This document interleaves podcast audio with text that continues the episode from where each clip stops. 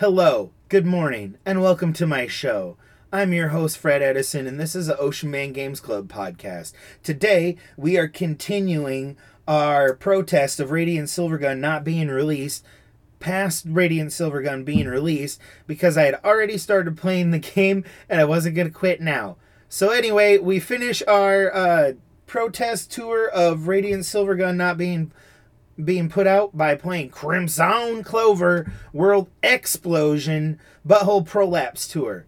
Now, it's not that, but if if you didn't notice on the on the podcast description, um, Crimson is spelled with a Z. So, uh, good luck, good luck googling that. Otherwise, before we continue, as I mentioned, I was protesting Radiant Silvergun being released and then being pulled from the eShop. Well, it's back on the eShop, so that protest is basically done, and it, it, it was basically the least the least eventful reason ever. It well, actually, that's not true. It was because they re- they submitted the game with a E rating when it should have had a T rating because at the end there's a robot with a penis. So, got to wait about a week to play the, game extra because of robot penis. I got fucked by robot penis. So, Crimzon Clover, World Explosion, it doesn't actually have butt, butthole prolapsing tour um, on the title, and I, I will say it Crimson Clover because God God knows we haven't exercised that mispronunciation joke a little bit. Anyway, uh, Crimzon Clover, we're looking at World Explosion, which is the version available on Switch and I, maybe PC at this point. Played it on Switch. It performed amazing on Switch in handheld mode, so we don't really need to discuss it further on that uh, technical aspect.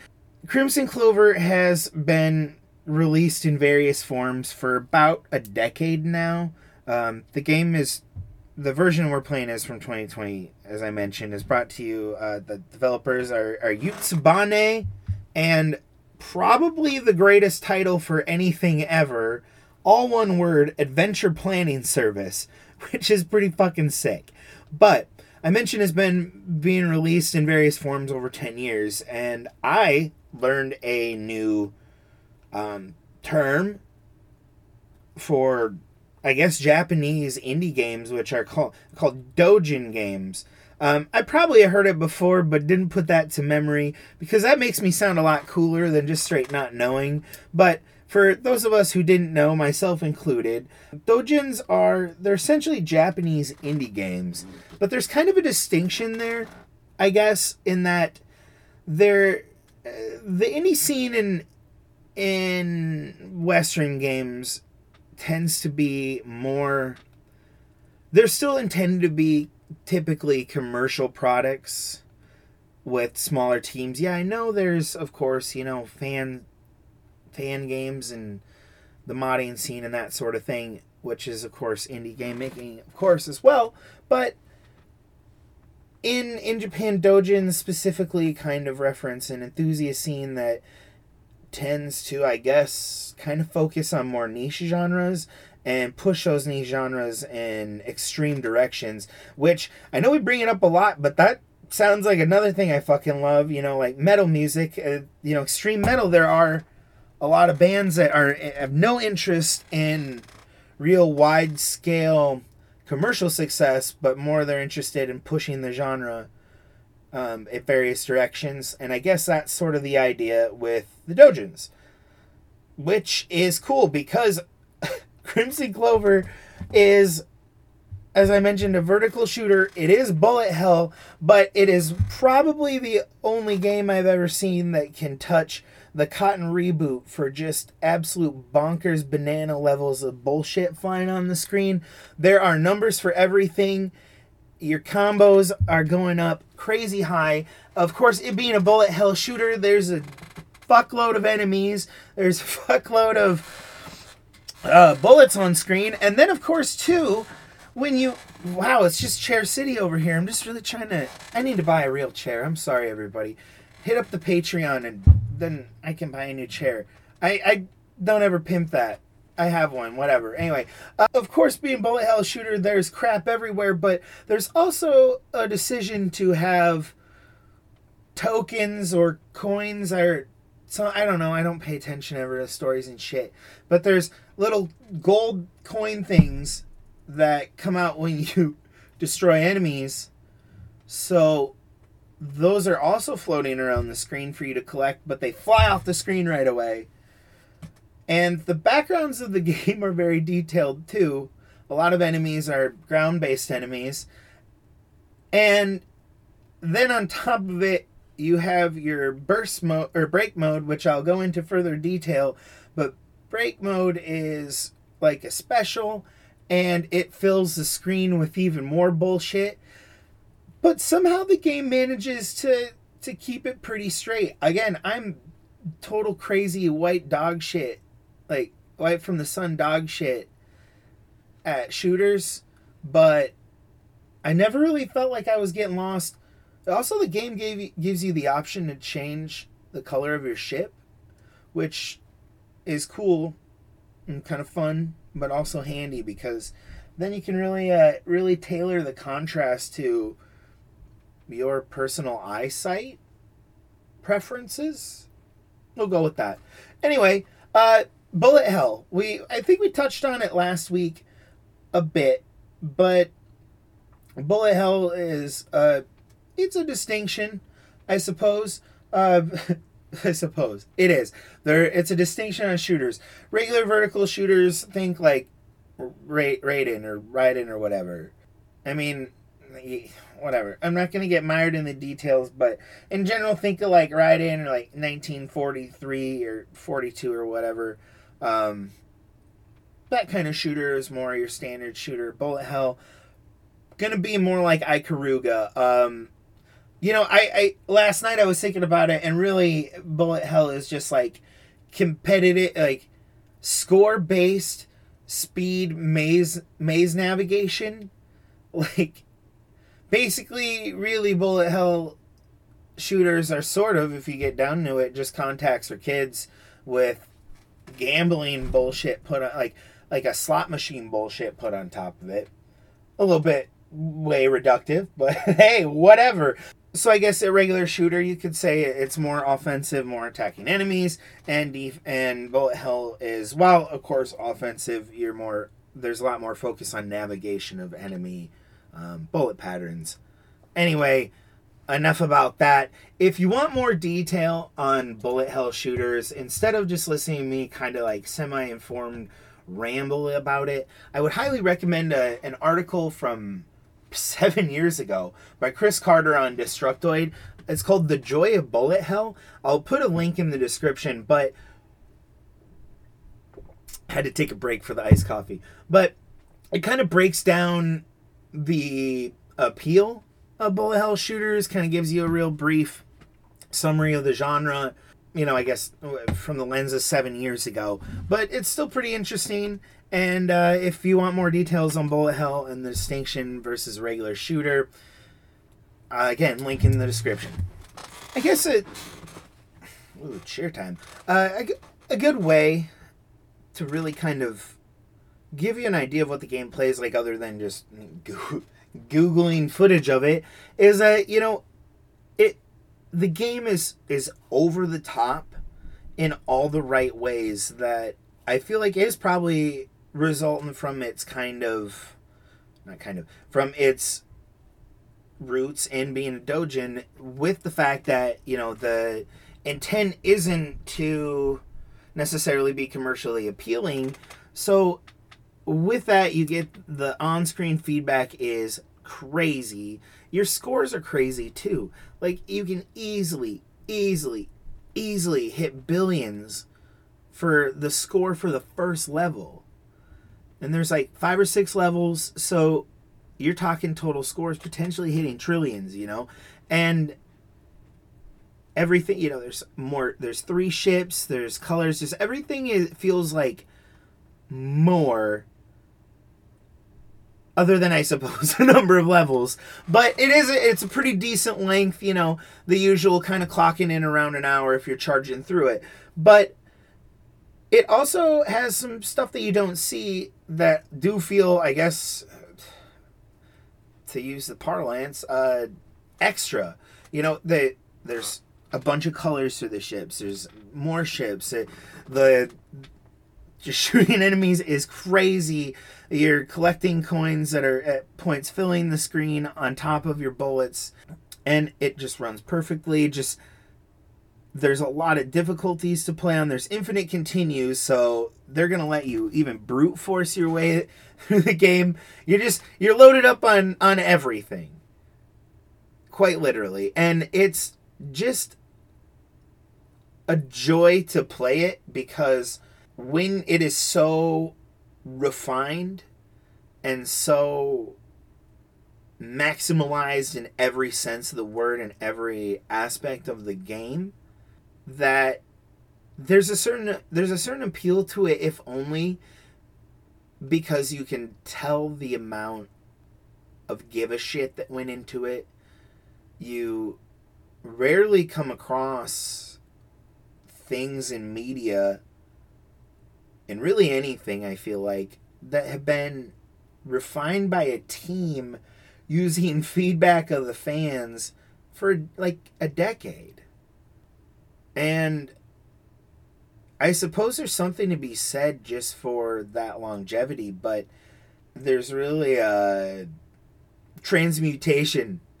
Is that where I don't know from the game to yourself? Uh, just really feeling that quality and the care for it, and I don't think that you necessarily even have to be a fan of the shooter genre to really get that feeling from it. Maybe I'm crazy. That sounds like like I've been just pounding LSD tablets all morning, and that hasn't been the case. You know, it was a couple of days ago. Maybe we still have the effects.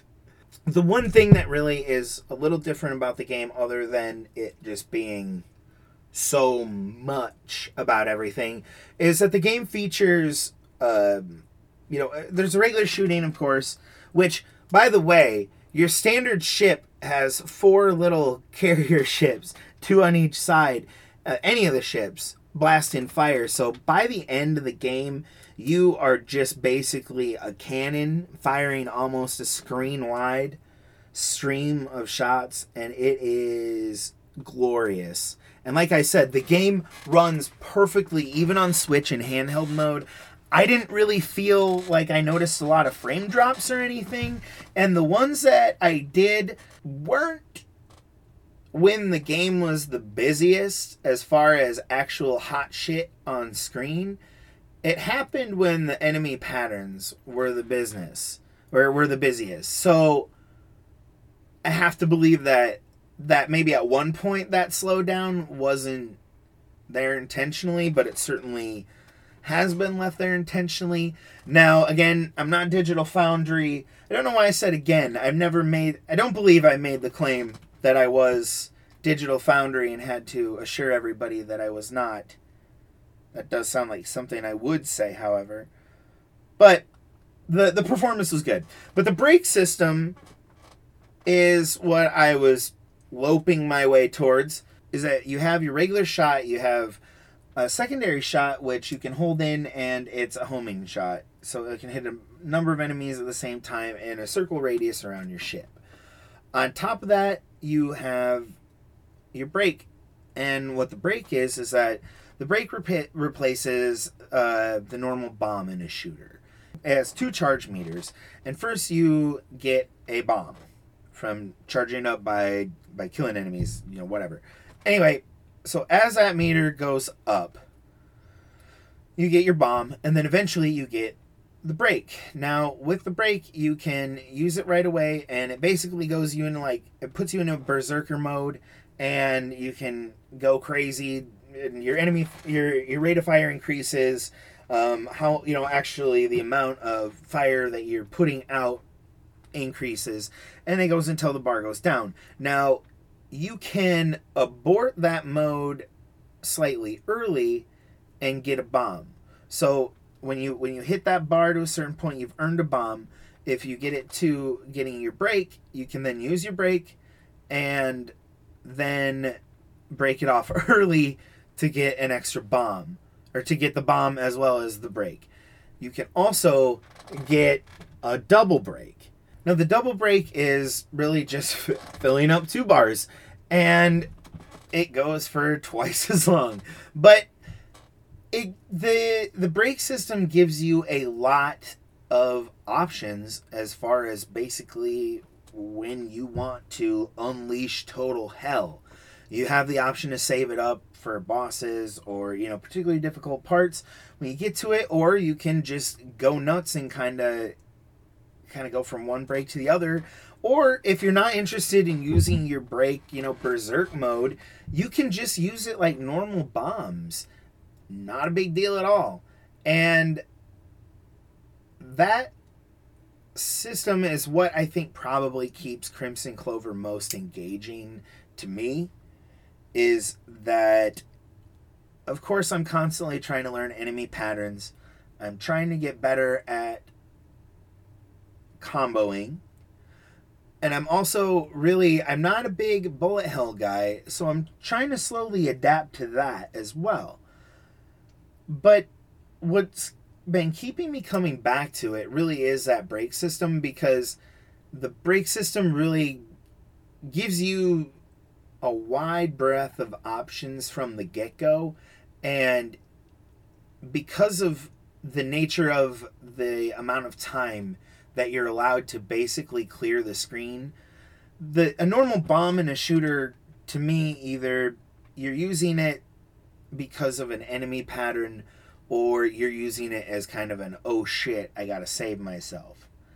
But with the break system and it being for, well, the double break in particular, giving you such a long duration of total chaos that does carry over in between lives and continues, which is interesting as well.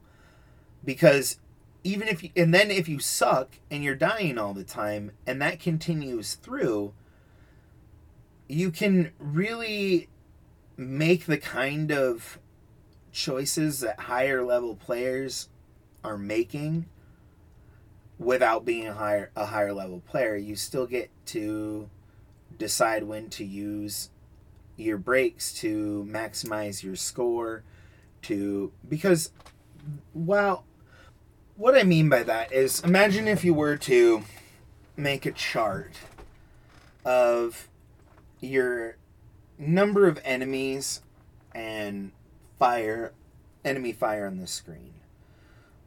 So basically you're using shit on screen as your y axis and time as your x axis on your chart. For a normal shooter, to me, it would seem that you're going to be kind of following a smooth curve until you have hard points where you're going to have a change in direct in trajectory.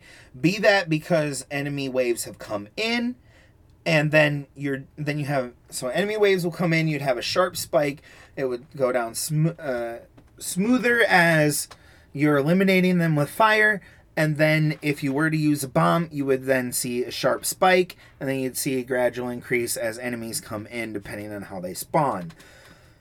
With the the burst system, or fuck the the burst system again. With the break system, it gives you the opportunity to change the the shape of that graph very drastically in between individual playthroughs because most shooters the way you're going to be charging up, you can basically you you can track pretty well compared to the reduction of your your x-axis shit on screen when you're going to have the opportunity to make your bomb have a sharp break in your direction on your graph.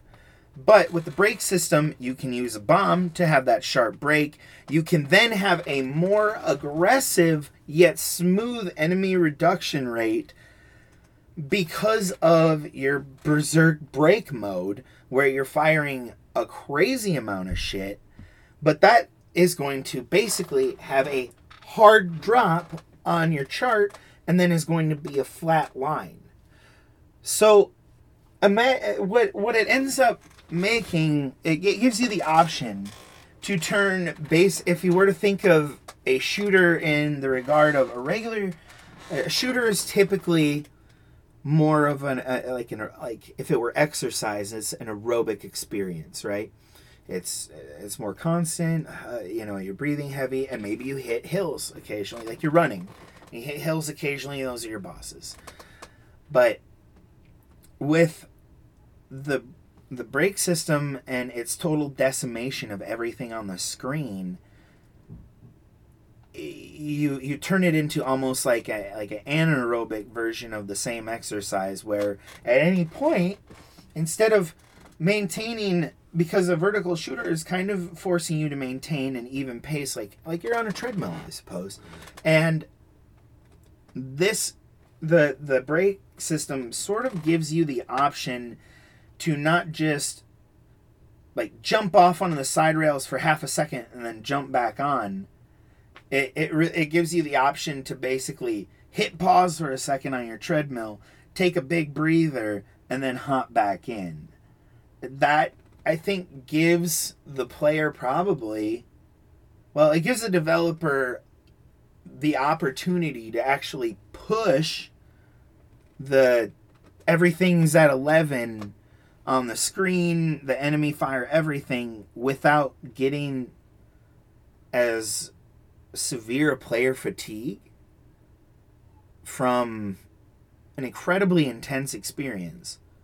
And that and I guess that that's why I really find um, Crimzon Clover World Explosion be such an interesting shooter is that it, it does it is so well refined and then they give you so many options to really play it how you would like and manage the ebb and flow of enemies how you would like in a way that a lot of shooters don't it kind of shows a lot of confidence in your design that that it will work out no matter what and also confidence in your players to really use such an open-ended system to to maximize scores while really you know it's not there aren't a ton of power up options there aren't a lot of different weapons. It demands that you utilize the break system effectually and even if you don't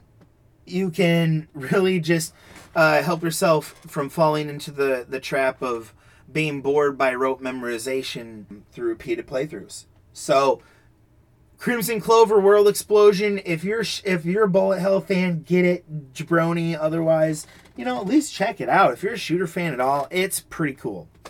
Um, now, because our protest is over, a few things coming up. I did not forget about Ocean Man Games Club Fight Club podcast. That is probably going to be next because Radiant Silvergun's going to take me a while to play through. I have to talk to y'all about Tekken 8 and Street Fighter 6 news, as well as a retrospective on the Street Fighter series, maybe. Also, have another episode that I've been working on for a little while regarding weapons fighters and some thoughts on those. So, those are coming up next. Gonna be Radiant Silvergun for sure within three episodes, probably going to be Ocean Man Games Club Fight Club about Street Fighter, then Radiant Silvergun, then Weapons Fighters, if you're looking to kind of play along at home. Which you should.